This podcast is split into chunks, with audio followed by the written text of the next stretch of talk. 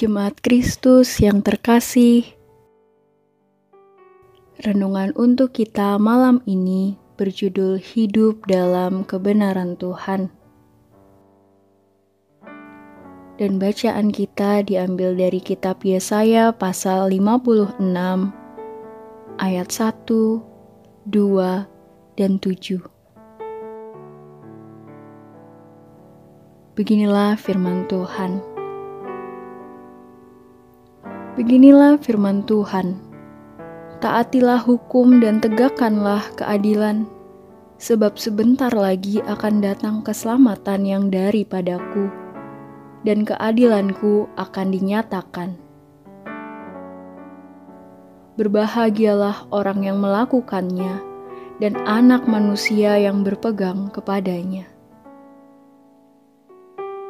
Yang memelihara hari Sabat dan tidak menajiskannya, dan yang menahan diri dari setiap perbuatan jahat. Mereka akan kubawa ke gunungku yang kudus, dan akan kuberi kesukaan di rumah doaku.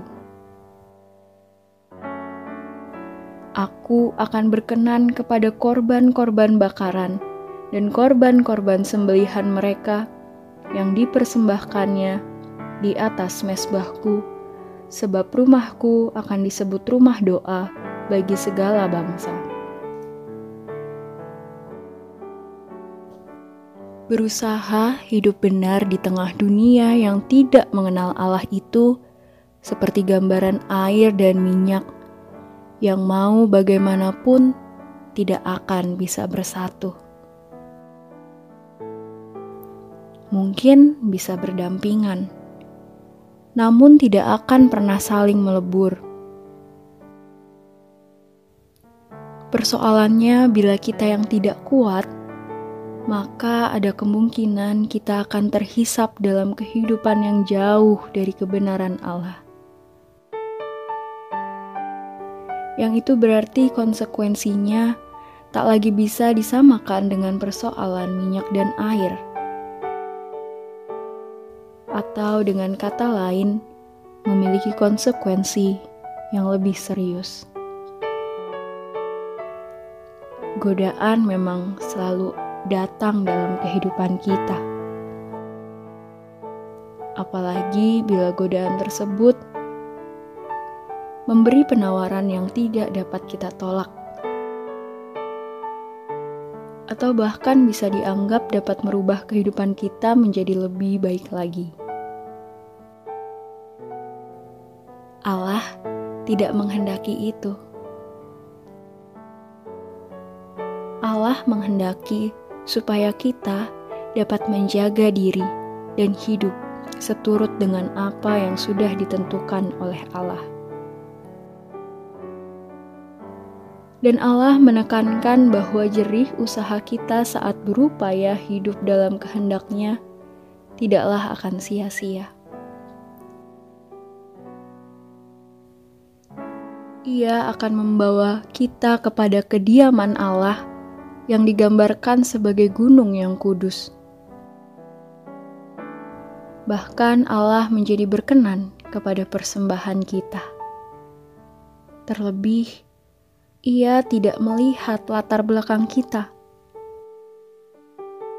Ia tidak peduli apakah kita dulunya seorang yang baik atau seorang yang jahat.